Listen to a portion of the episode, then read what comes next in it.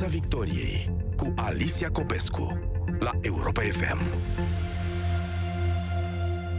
Bună seara, bine v-am regăsit și am promis uh, că discutăm despre politică și coronavirus cu accent pe virus, dar începând uh, de la politică, pentru că informația acestei după amieze este faptul că premierul desemnat uh, Florin Câțu și-a depus mandatul, s-a retras iar noi am aflat această informație cu trei minute înainte de ora la care trebuia să înceapă ședința Parlamentului, la capătul căreia sunt semnale că Florin Câțu ar fi fost investit împreună cu guvernul uh, său. A postat apoi pe Facebook, uh, sub hashtag Românii trebuie să știe, că este mai bine pentru PNL în alegeri să aibă președintele prim-ministru și am aflat că liberalii au cerut încă de ieri să renunțe. Așadar, nu are vreo legătură cu situația provocată de coronavirus, nu are legătură cu vreun interes național, ci cu interesul partidului. Așa scrie Florin Cățu pe Facebook. Piața Victoriei acum cu Vlad Petreanu și Cătălin Tolontan în studioul Europa FM. Bună seara, domnilor! Bună seara! Bună seara! Și Cristian Tudor Popescu imediat în direct prin telefon. Uh, o informație de ultimă oră, informație oficială. Cazul 50 uh, confirmat, al 50-lea român care are coronavirus. Vă reamintesc, șase dintre ei sunt deja vindecați. Acest caz 50, o femeie de 54 de ani din Neamț, internată la spitalul Roman. S-a întors din Italia pe 1 martie din zona neafectată. Cătălin Tolontan și Vlad Petreanu, Florin Câțu s-a retras în această după-amiază. Ce a, a fost, fost retras. Ce a fost asta? Este rezultatul unui joc politic meschin, condus prost, care ne pune pe toți în pericol. Asta este, nu e nimic altceva. Domnul Florin Câțu era o variantă la mișto, ca să o spunem pe dreaptă, în momentul în care a devenit uh, riscant ca dânsul să mai rămână acolo în poziția de candidat, că urma să se transforme în prim-ministru plin, atunci, din informațiile care circulă și pe care le avem și noi, domnul Orban a pus presiune pe domnul Cățu să se retragă, spunându-i că, de fapt, președintele partidului trebuie să fie prim-ministru. Um, PNL se pune într-o situație extrem de proastă și în fața electoratului, dar, mă rog, sigur, contează mai puțin acum pentru noi punctele partidelor, ci um, efectul acestor zmucituri politice fără sens asupra vieții noastre, pentru că suntem într-o situație foarte dificilă. Deocamdată, din punct de vedere epidemiologic, situația abia-abia e ținută sub control și foarte probabil că efectele în economie vor începe să se facă simțite foarte uh, crud și dur destul de curând. Și, mă rog, chiar nu e momentul pentru astfel de jocuri. Încă o dată conduse prost. Pentru că toată povestea asta a început cu trântirea guvernului de Dăncilă, cu speranța că în felul acesta cineva va putea uh, guverna un pic și după aia declanșa alegeri anticipate. Este o evaluare foarte greșită a situației politice și a limitelor pe care uh, le impune Constituția. Cătălin Tolontan, um, știu că ești uh, extrem de preocupat și urmărești cu mare atenție informațiile oficiale și credibile care vin în legătură cu acest nou virus, coronavirus. Mai e loc de politică în toată această preocupare legată de coronavirus? Este, sigur. Politica e cea, care, pe, cea pe care am delegat-o, sau pe, mai corect spus, pe politicieni am delegat să administreze țara în aceste momente. Și îl voi completa pe Vlad. Eu am o știre din celălalt versant, exact al uh, uh, bolii despre care vorbeai, al epidemiei. Deci, în aproximativ același timp, astăzi, când Florin Câțu cobora versantul politic, lăsând loc al cuiva, câțiva manageri de spital discutau pe un grup de WhatsApp și noi vom publica mâine pe Libertatea aceste discuții ale lor, pentru că am intrat în posesia lor, cât de greu le este spitalul în momentul acesta cu banii, pentru că guvernul nu îi ajută absolut deloc să facă achizițiile necesare pentru epidemie, știut fiind faptul că nu toate spitalele urmau să cumpere atât de multe materiale care și ele s-au scumpit. Și sunt replici acolo care puse față în față, că de asta am, am spus că îl, e, e complementar cu ce spune Vlad. Deci în timp ce un politician cobora versantul, pe partea cealaltă a muntelui, niște manageri de, de spital încercau să găsească banii pentru a plăti salariile medicilor în această perioadă, atenție în condițiile în care lor li se cer niște sacrificii care sunt justificate. Și voi da două exemple. Li s-a spus, nu mai operați non-critici, pentru că avem nevoie de sălile de ATI oricând, cruțați-vă materialele, materiile prime, uh, materialele medicale și energia medicilor, pentru că vor fi săptămâni sau poate chiar luni, că nu știm încă cât vor fi, foarte importante și consumatoare și de bani, și de oameni, și de energie.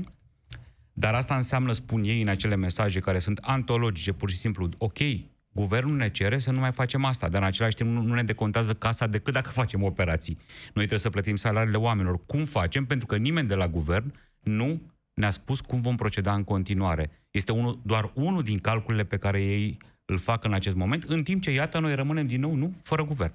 Am încheiat. Cam astea sunt cele două informații care, practic, au, au concurat în aceleași ore. Astăzi, la prânz spre după amiază s-au întâmplat ambele lucruri. Și uh, dintre liberalii ăștia care au influență și sunt uh, la guvernare, sunt miniștri, niciunul nu răspundea pentru că ei aveau ceva de ascuns în legătură cu ce se va întâmpla cu desemnarea lui Florin Câțu, ce se va întâmpla cu atitudinea liberalilor în Parlament, ce atitudine vor avea, dacă vor vota într-adevăr un guvern pe care în realitate nu și-l doreau. Liberalii au fost din nou lăsați în offside pentru că, așa cum spuneam, conduc foarte, sau încearcă să ducă un joc foarte prost. Asta este... Ei cred că, împreună cu președintele Iohannis, sau în frunte cu președintele Iohannis, ei își imaginează că joacă șah acolo și au deschideri savante și jocuri de mijloc excepționale pentru o închidere clasică, alegeri anticipate și că încolo nici la table nu sunt buni. Adică, um, în momentul în care au dărâmat guvernul Dăncile și și-au asumat guvernarea, um, era evident că o să le fie foarte greu să mențină puterea cu o majoritate pe care nu o controlează.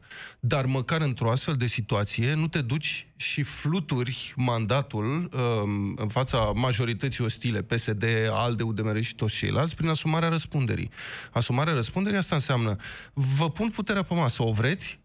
A fost un joc la Cacealma. Cacealma a fost, a, sunt uh, absolut, uh, suntem uh, convinși că nu veți avea curajul să luați. E, ca să vezi. Și asta și în acest, tot da, pentru asta. Și tot în acest moment, guvernarea liberală este la mâna PSD în Parlament, care se joacă cum vrea el, acest partid, cu uh, PNL-ul. Uh, Câțu era o variantă de um, uh, guvern care să nu treacă și în felul ăsta să merge spre anticipate. Hotărârea CCR de astăzi practic anulează anticipatele cât mai era din ele și... Um, PNL n-a rămas cu nimic, de fapt. Da, PNL nu are nimic. În momentul ăsta și, din păcate, nici noi nu prea mai avem mai prea multe. Cristian Tudor Popescu, în direct, uh, acum la Europa FM. Bună seara! Bună seara, doamna Iacovescu! Bună seara, Bună seara. domnule Tolontan, bună seara, domnule Petreanu. Ce a fost asta, Cristian Tudor Popescu? Florin Câțu, desemnat, își prezintă programul, își prezintă echipa, sunt audiați miniștri, a treia oară audiați în câteva luni aceiași miniștri și azi, cu câteva minute înainte, pac, înapoi, la start. Păi a fost încununarea a ceea ce a început acum trei luni. Uh, spunea mai devreme domnul Tolontan că acum a coborât uh, pe versantul politic domnul uh, Câțu. N-aș fi de acord, aș spune că a coborât în clipa în care a acceptat. M-am și întrebat atunci în public ce fel de demnitate, ce fel de bărbat este domnul Câțu din moment ce uh, acceptă acest uh, rol de păpușă mecanică, de sperietoare de ciori, în care l-a distribuit uh, domnul uh, Iohannis, fără măcar să-l cheme acolo, alături de el, la Cotroceni. Eu nu mi-amintesc să fie apărut vreodată împreună domnul Iohannis și domnul Câțu. Uh, deci a fost uh, numit într-o evidentă bătaie de joc, evidentă însă nu pentru el. A acceptat asta, ceea ce se întâmplă acum este lucrul cel mai rău, despre care tot vorbesc de la început și am repetat până când uh, am uh, făcut scurtă la falcă, ridicolul. Ridicolul, ridicolul, asta am priceput de la bun început. Știu lucrul ăsta de ani și ani de zile. Uh, cel mai rău lucru care îi se poate întâmpla unui partid, unui guvern, unui om politic, este să alunece în ridicol. Astăzi, ridicolul a devenit grotesc uh, prin gestul domnului uh, Câțu. Deci au reușit liberalii, sub înțeleapta conducerea domnului Iohannis, au reușit, având totul uh, oferit de cetățeni în anul uh, 2019, prin vot, având puterea la dispoziție, având guvernarea, n-au vrut să guverneze. Asta trebuia să facă de la început. Asta am spus, de atâta ori am spus, calea cea dreaptă, calea corectă, cinstită față de cetățeni, să guverneze.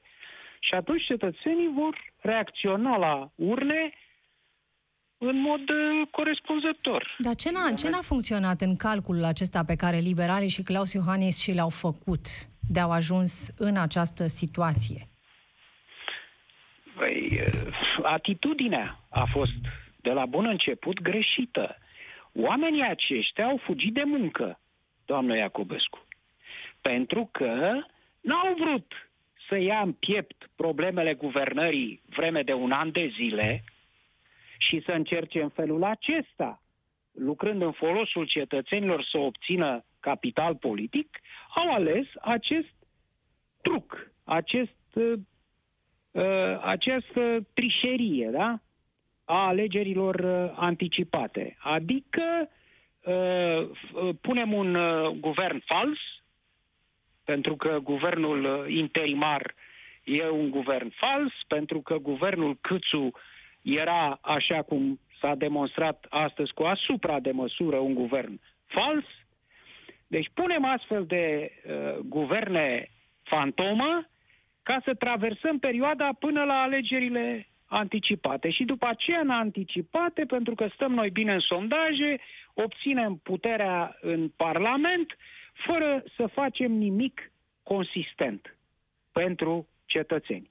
Asta a fost gândirea. Nu? E mai simplu așa. Ce înțelegeți din această postare pe Facebook a lui Florin Câțu, care se încheie hashtag românii trebuie să știe, de unde tragem concluzia că la un moment dat s-a pus problema ca românii să nu afle, sunt un om de partid și înțeleg să fiu alături de partid și de președintele lui în momentele dificile. Cred cu tărie că pentru a avea succes în alegerile care vin, președintele partidului trebuie să fie și prim-ministru.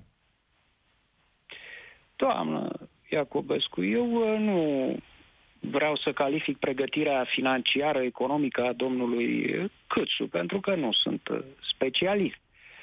Uh, de asemenea, nu mă apuc eu să-i cer domnului Câțu să fie moral și de bun simț, pentru că așa ceva nu există printre politicienii români în general. Nu e vorba numai de domnul Câțu. Da, i-aș cere, i-aș solicita măcar să nu fie prost. În calitatea sa de premier desemnat, nu e așa, și de, totuși, ministrul de finanțe, ce va fi în continuare. Deci să nu fie prost. Acel text de pe Facebook este textul unei uh, persoane cu uh, mintea foarte îngustă. Cum poți să spui acum că uh, trebuie să fie premierul, trebuie să fie și președintele partidului? Deci după ce ai târât din nou pe Ciucă și pe Aurescu prin, uh, prin uh, alea audierile din uh, Parlament, încă o dată, uh, tu vii acum și spui că ai, ai descoperit lucrul acesta? Că trebuie să fie premierul? Păi nu știai asta atunci când uh, când te-a numit uh, în bătaie de joc uh, Claus Iohannis? Nu știai lucrul ăsta?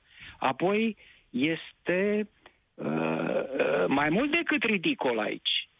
În, întreg acel text, dacă vă uitați, nu uh, cuprinde nici o referire la situația efectivă a României acum. Nu, Și deloc. la calitatea lui de premier desemnat, a Ah. domnului Câțu.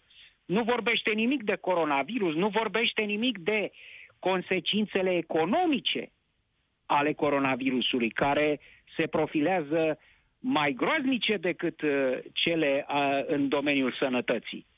Nu vorbește nimic de toate astea. El face acest zis, ne spune acolo, uh, pentru domnul Iohannis și pentru domnul Orban. Astea sunt preocupările lui în calitate de premier uh, desemnat. Ce ieșire decentă poate fi din această situație? Claus Iohannis are declarații la șapte și jumătate în seara asta. Nu mai există ieșire decentă. S-a ajuns în grotescul avansat. Acum s-au făcut de râs, de băcănie, de baftă uh, și liberalii și Iohannis, dar lui Iohannis puțin îi pasă. Uh, apropo de baftă, aș, aș reduce totuși toată povestea asta la o singură idee. Domnul Iohannis, din 2014 și până acum, a fost baftan. A intrat în tot felul de situații politice fără să fie pregătit, fără să întreprindă niște acțiuni deosebit de inteligente, deosebit de uh, gândite strategii. Nu, a intrat la plezneală, începând cu alegerile din 2014. Și continuând cu referendumul de anul trecut, continuând cu uh, câștigarea uh, guvernării, continuând cu faptul că a avut-o pe Viorica Dăncilă contracandidat la, la prezidențiale. Deci, în toate aceste situații, domnul Iohannis a avut baftă, ca să nu spun uh, cu un cuvânt mai... Uh, nu, nu. Mai, nu, nu. A, mai... Poftim? Nu, nu. Un, uh, un cuvânt mai abraziv, uh, bulan, da. Deci uh, a avut baftă. E, mă întrebam chiar după alegerile prezidențiale cât o să-i mai țină această baftă domnului Iohannis. Pentru că totuși ulciorul ăsta spune înțelepciunea populară că nu merge chiar la infinit la apă. Și iată că acum se întâmplă. A fost o, o operațiune politică, cea mai stupidă operațiune politică uh, din, uh, pe care am văzut-o în 30 de ani. Păi cum adică ai o problemă acum că nu se mai pot face anticipate din pricina curții constituționale? Păi era greu să anticipezi că nu o să fie anticipate și că această curte constituțională îți va sfârma orice fel de tentativă în direcția asta? Era greu de anticipat așa ceva? Deci, uh, uh, această operațiune politică începută de președintele Iohannis, în care a băgat PNL-ul și pe Ludovic Orban, care au marșat la așa ceva și vor suporta consecințele, uh, a fost la fel de prost gândită cum au fost și intervențiile uh, ieșirile uh, publice din 2014 în campanii ale domnului Iohannis, cum au fost și întrebările uh, de la uh, referendumul de anul trecut, cum au fost, poftim? Nu, nu, nu, Alo? chiar, chiar nu, vă ascultăm cu atenție. atenție. Na, aveți dreptate deci, în ce da, spuneți. Ele au da. fost la fel, asta da. e la fel de proastă, da. numai deosebirea este că aici i s-a înfundat. Da. Asta este tot. E foarte bună observația asta cu baftă. Într-adevăr, deci planul a fost întotdeauna planul elevului care se bazează pe noroc la teză sau la examen. Hai că poate da. împică ceva, hai că poate e neatent proful, hai că poate copiezi de undeva. Da, și când a venit ghinionul, iertați-mă. Da, fie. Adică, bine, ghinionul dânsului tragedia noastră, ca să zic așa. Nu, el nu are niciun ghinion, domnul Iohannis. De mult e relaxat, de, nu, are mandatul, nu poate să-l dea nimeni jos. E încă acolo. profesor, merge vechimea. Da. E catedra aia și o ține în continuare. De 20 de ani. Că n-am apucat. Să știți că am întrebat. 25. Am trimis solicitare oficială la administrația prezidențială acum două săptămâni și jumătate, da. întrebând motivele pentru care cetățeanul Claus Iohannis păstrează în continuare catedra de profesor la liceul din uh, Sibiu. Nu am primit nici până acum răspuns la această solicitare da. nu o să primiți. Da, da, totuși va fi, sau este șeful statului într-un moment în care statul se va zdruncina serios în privința încrederii cetățenilor în, în stat. Adică ceea ce urmează și nu știu dacă se simte bine, adică chiar nu plec de la uh, premiza relei credințe uh, a lui Claus Iohannis. Uh, nu știu, să fie acolo astăzi, cred că te apasă o responsabilitate enormă. E, tocmai asta e problema, domnule Tolontan. Că îl bănuiți pe nedrept pe domnul uh, Iohannis de faptul că se zvârcolește noaptea în pat, uh, că are crize acum uh, psihice de conștiință în legătură cu ce se întâmplă. Hai să fim serioși. Deci este uh, cât se poate de relaxat, așa cum a fost în tot acest timp. Ne-am uh, zdrumicat uh, și ne-am strofocat mai mult noi, uh, domnule Tolontan, gazetarii decât uh, domnul președinte. Aproape sigur ești, Cătălin Tolontan, că vom ieși zdruncinați din asta. Uh, Păi, Care e riscul mă, major? Mă uit la, apropo și de politicienii noștri și politicienii care reapar într-un fel pe scena publică a lumii și a Europei în momentele astea foarte complicate. Uh, După apariția Angelei Merkel, care este un uh, cancelar în crepuscul, dar care a venit cu toată forța uh, muncii din spatele său și a adus lângă ea oameni de știință atunci când a vorbit, spre deosebire de președintele Iohannis, care de luni de zile vine singur sau cu politicieni lângă el. Uh, New York Times numea apariția Angelei Merkel de apariția unui politician de modă veche, uh, opozabil politicienilor de Facebook. Pentru că acest virus nu atacă nu ne atacă pe Facebook, nu ne atacă pe Twitter. El ne atacă în plămâni și în inimă. Și atacă plămânii și inima și economică și biologică a oamenilor, dar și economică a societății noastre. Uh, iar ceea ce a făcut Angela Merkel, punându-i în gardă în mod onest pe nemți, că este posibil ca 60% dintre ei n-a fost foarte fermă într-o, într-un procent, a spus, oameni de știință nu știu. Asta este admirabil pentru un, pentru un conducător al unei țări, să spună, atenție, sunt foarte multe lucruri pe care nu le știm, dar e nevoie să muncim ca să le aflăm. Și eventual să determinăm versiunea de viitor, astfel încât să ieșim din ceea ce se anunță a fi o criză îngrozitoare. Despre acest coronavirus, ca să fie cât la se poate întrebarea de ta clar. dacă eu sunt sigur că va fi rău, eu îți răspund cu declarația Angelei Merkel. Iar New York Times a numit această declarație mai degrabă o chemare la luptă decât o declarație politică. Cam ăsta este timpul, cam pentru, a, pentru asemenea politicieni este timpul astăzi, care să-și inspire popoarele, să fie empatici cu societățile, să încerce să uh, uh, uh, insufle încredere unor oameni care sunt realmente speriați. Eu, eu nu, nu-l contrazic pe Cristian Popescu, dar mă întreb, președintele Iohannis n-aude ce auzim și noi în fiecare noapte în București în ultimele nopți, adică sirenele? Că este singurul fundal, cumva, al acestui oraș care intră din, din, din ce în ce mai mult în tăcere și probabil că se aud și în alte orașe ale țării sirenele. El nu aude același lucruri pe care le auzim și noi? Cum putem ieși din situația asta în ciuda politicienilor pe care îi avem, Cătălin Tolontan și Vlad Petreanu? Eu nu cred că putem ieși în ciuda. Eu mă uit pe datele pe care le avem, încerc să învăț de la oameni de știință nu doar din ceea ce spun, ci din atitudinea lor. Uh, mari oameni de știință care vin la televiziunile internaționale, sunt invitați la ziarele mari ale, ale lumii care uh, sunt voci credibile, spun mai degrabă, atenție, cercetăm, sunt câteva lucruri pe care le-am învățat, foarte multe lucruri pe care nu le-am învățat despre virus. Astăzi, astăzi, presa britanică citează un studiu care are niște concluzii uh, care ne...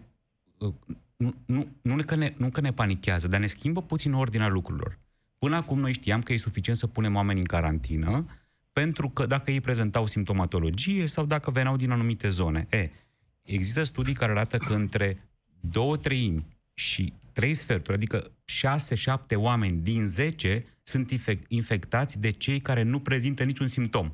Este enorm. Cu alte cuvinte, noi trebuie să schimbăm tot sistemul social de intervenție în momentul ăsta în privința, sau mult din el, da? Adică trebuie să izolăm oamenii, să păstrăm distanța socială și să izolăm oamenii chiar și fără să-i suspectăm că ei sunt, e o schimbare fundamentală Deci față de ajungi cum să s-a te acționat până fărești acum. inclusiv de Exact. oameni care aparent nu au Exact. niciun... Plus că, foarte important, se, ei insistă permanent, oamenii de știință, medicii importanți, lumile, mințile cele mai strălucite ale planetei spun așa, atenție, nu știm ce înseamnă vindecare. Nu știm dacă pe termen lung, de 3 luni, de 4 luni, de 6 luni, acest virus nu afectează irreversibil anumite organe. Nu știm dacă vindecarea la tineri de astăzi, sărbătorită practic de toată lumea, este validă și peste 6 luni de zile.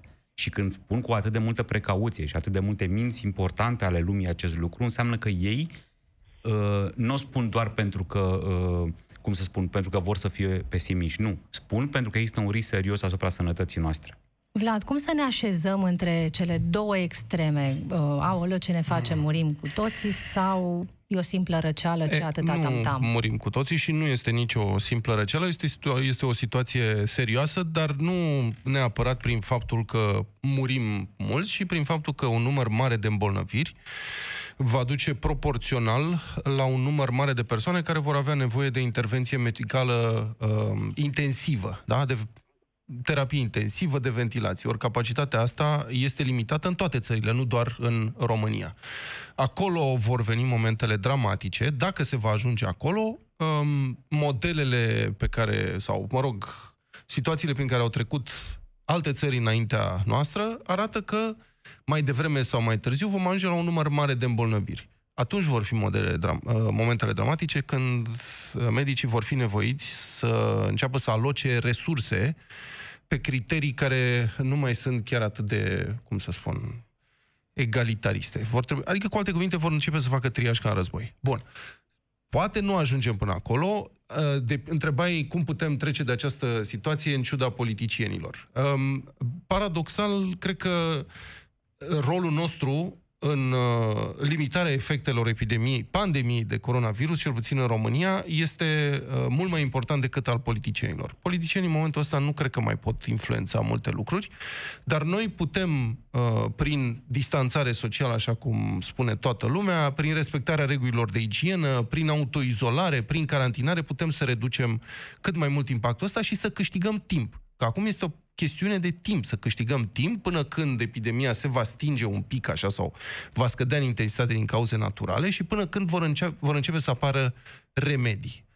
În privința crizei politice, acolo îmi pare rău, lucrurile nu sunt rezolvabile.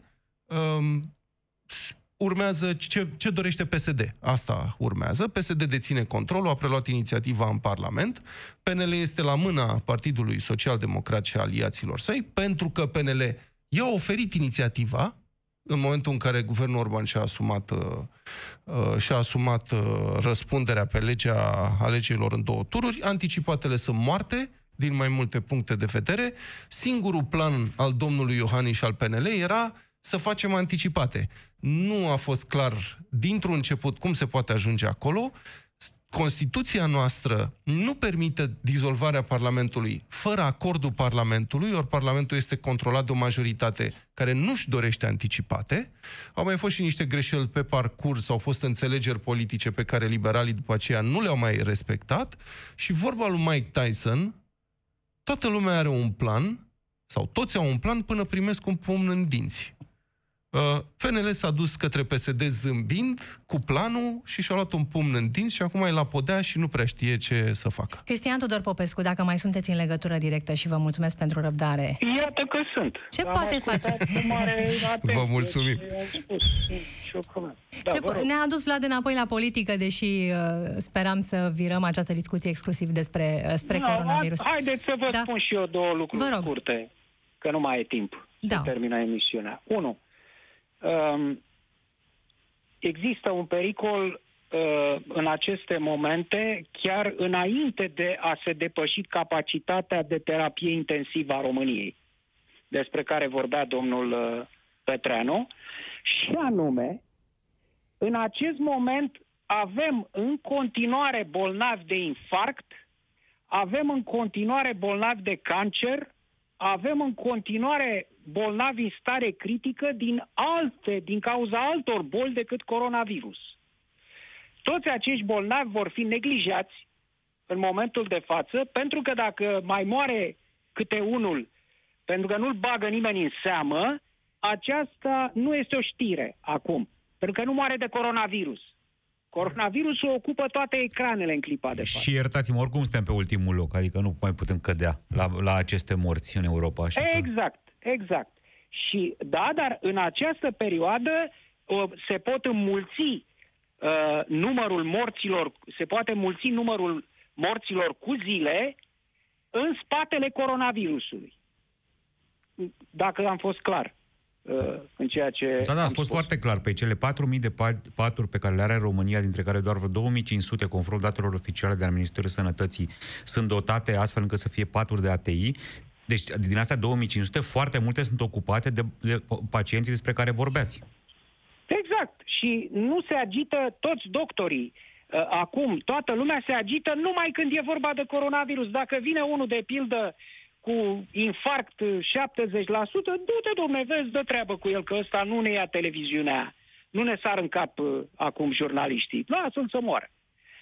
Uh, sau, uh, cum spunea domnul acela de la colectiv, uh, șeful acela al pompierilor, da? Da. Despre, da. Uh, și a doua observație, uh, va numi un premier acum, peste o jumătate de oră, nu? Domnul uh, Iovun va desemna. Așa credem, da. un premier. Da? Așa credem. Păi, cred că, cred că nu mai are rost, pentru că există un premier care s-a conturat în aceste zile din punct de vedere imagist, din, al imaginii și mediatic, s-a conturat un premier. Uh, și a avut un premier în România care nu a fost nici domnul Câțu, nici domnul Orban, a fost domnul Raed Arafat.